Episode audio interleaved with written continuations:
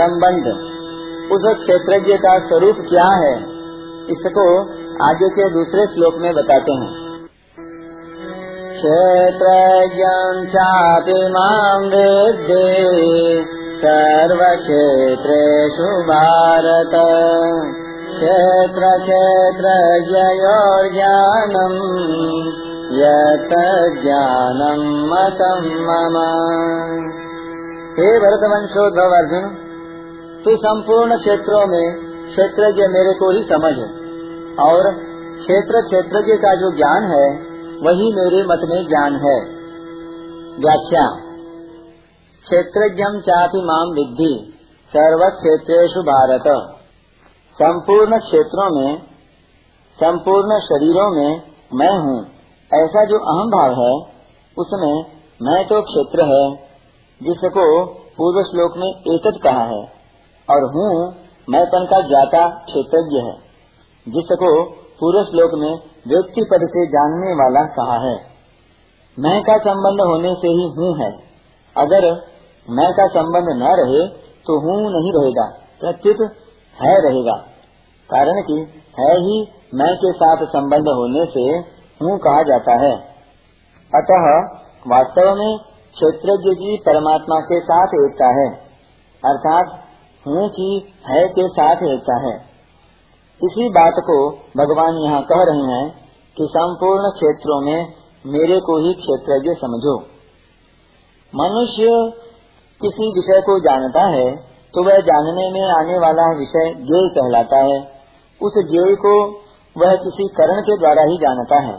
करण दो तरह का होता है, बहिकरण और अंतकरण। मनुष्य विषयों को बहिकरण से अर्थात श्रोत्र, नेत्र आदि से जानता है। और बहिकरण को अंतकरण से अर्थात मन बुद्धि आदि से जानता है। उस अंतकरण की चार वृत्तियाँ हैं, मन, बुद्धि, चित्त और अहंकार। इन चारों में भी अहंकार सबसे सूक्ष्म है, जो कि एक देशीय है। यह अहंकार भी जिसमें देखा जाता है, जाना जाता है, वह जानने वाला प्रकाश स्वरूप क्षेत्रज्ञ है। उस अहम भाव के भी ज्ञाता क्षेत्रज्ञ को साक्षात मेरा स्वरूप समझो। यहाँ विद्धि पद कहने का तात्पर्य है कि हे अर्जुन, जैसे तू अपने को शरीर में मानता है और शरीर को अपना मानता है, ऐसे ही तू अपने को मेरे में जान, अर्थात तू अपने को मेरे में मान और मेरे को अपना मान। कारण कि तुमने शरीर के साथ जो एकता मान रखी है, उसको छोड़ने के लिए मेरे साथ एकता माननी बहुत आवश्यक है। जैसे यहाँ भगवान ने क्षेत्रज्ञ चापी माम विद्धि पदों से क्षेत्रज्ञ की अपने साथ एकता बताई है, ऐसे ही गीता में अन्य जगह भी एकता बताई है। जैसे दूसरे अध्याय के सत्रहवें श्लोक में भगवान ने शरीर के लिए, क्षेत्रज्ञ के लिए कहा है कि जिससे यह संपूर्ण संसार व्याप्त है, उसको तुम अविनाशी समझो। अविनाशी सुतद विद्धि ये न सर्वमिदम ततम। और नवे अध्याय के चौथे श्लोक में अपने लिए कहा कि मेरे से यह संपूर्ण संसार व्याप्त है। मया ततम इदम सर्वम जगद अव्यक्त मूर्तिना। यहाँ तो भगवान ने क्षेत्रज्ञ की अपने साथ एकता बताई है, अर्थात अंश की अंश के साथ एकता बताई है। और आगे, इसी अध्याय के चौतीसवें श्लोक में शरीर संसार की प्रकृति के साथ एकता बताएँगे, अर्थात कार्य की कारण के साथ एकता बताएँगे।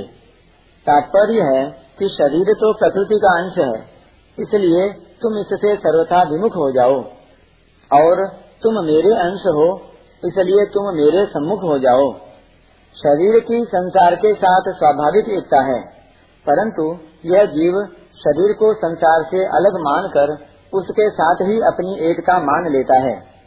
परमात्मा के साथ क्षेत्रज्ञ की स्वाभाविक एकता होते हुए भी शरीर के साथ एकता मानने से यह अपने को परमात्मा से अलग मानता है।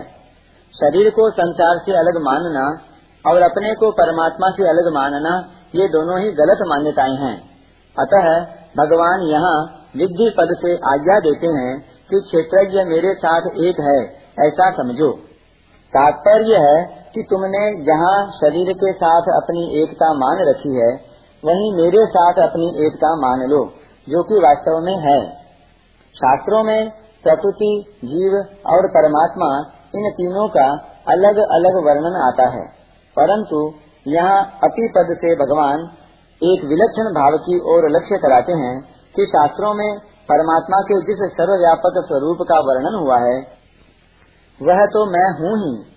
इसके साथ ही संपूर्ण क्षेत्रों में क्षेत्रज्ञ रूप से पृथक पृथक दिखने वाला भी मैं ही हूँ। अतः प्रस्तुत पदों का यही भाव है कि क्षेत्रज्ञ रूप से परमात्मा ही है। ऐसा जानकर साधक मेरे साथ अभिन्नता का अनुभव करे। स्वयं संसार से भिन्न और परमात्मा से अभिन्न है। इसलिए यह नियम है कि संसार का ज्ञान तभी होता है जब उससे सर्वथा भिन्नता का अनुभव किया जाए। तात्पर्य है कि संसार से राग रहित होकर ही संसार के वास्तविक स्वरूप को जाना जा सकता है, परंतु परमात्मा का ज्ञान उनसे अभिन्न होने से ही होता है। इसलिए परमात्मा का यथार्थ ज्ञान प्राप्त कराने के लिए भगवान क्षेत्रज्ञ के साथ अपनी अभिन्नता बता रहे हैं। इस अभिन्नता को यथार्थ रूप से जानने पर परमात्मा का वास्तविक ज्ञान हो जाता है। क्षेत्र क्षेत्र ज्ञानम ज्ञानम मतम मम। क्षेत्र की संपूर्ण संसार के साथ एकता है, अर्थात शरीर की संपूर्ण संसार के साथ एकता है, और क्षेत्रज्ञ की, यानी जीवात्मा की, मेरे साथ एकता है। ऐसा जो क्षेत्र क्षेत्रज्ञ का ज्ञान है, वही मेरे मत में यथार्थ ज्ञान है। मतम मम, कहने का तात्पर्य है कि संसार में अनेक विद्याओं का, अनेक भाषाओं का, अनेक लिपियों का, अनेक कलाओं का, तीनों लोक और चौदह भुवनों का जो ज्ञान है, वह वास्तविक ज्ञान नहीं है, कारण कि वह ज्ञान सांसारिक व्यवहार में काम में आने वाला होते हुए भी संसार में फंसाने वाला होने से अज्ञान ही है। वास्तविक ज्ञान तो वही है, जिससे स्वयं का शरीर से संबंध विच्छेद हो जाए और फिर संसार में जन्म न हो, संसार की परतंत्रता न हो। यही ज्ञान भगवान के मत में यथार्थ ज्ञान है। परिशिष्ट भाव, क्षेत्रज्ञ, जीव और ब्रह्म एक ही हैं। एक क्षेत्र के संबंध से वह क्षेत्रज्ञ और संपूर्ण क्षेत्रों के संबंध से रहित होने पर वह ब्रह्म है। इदम शरीरम कौंतेय क्षेत्रम। पदों से यह सिद्ध हुआ के शरीर क्षेत्र की अनंत ब्रह्मांडों सृष्टि मात्र के साथ एकता है और क्षेत्रज्ञ चापि माम विद्धि। पदों से यह सिद्ध हुआ कि स्वयं क्षेत्रज्ञ की अनंत अपार असीम परमात्मा के साथ एकता है। अतः हमारे से दूर से दूर कोई वस्तु है तो वह शरीर है। और नज़दीक से नज़दीक कोई वस्तु है तो वह परमात्मा है।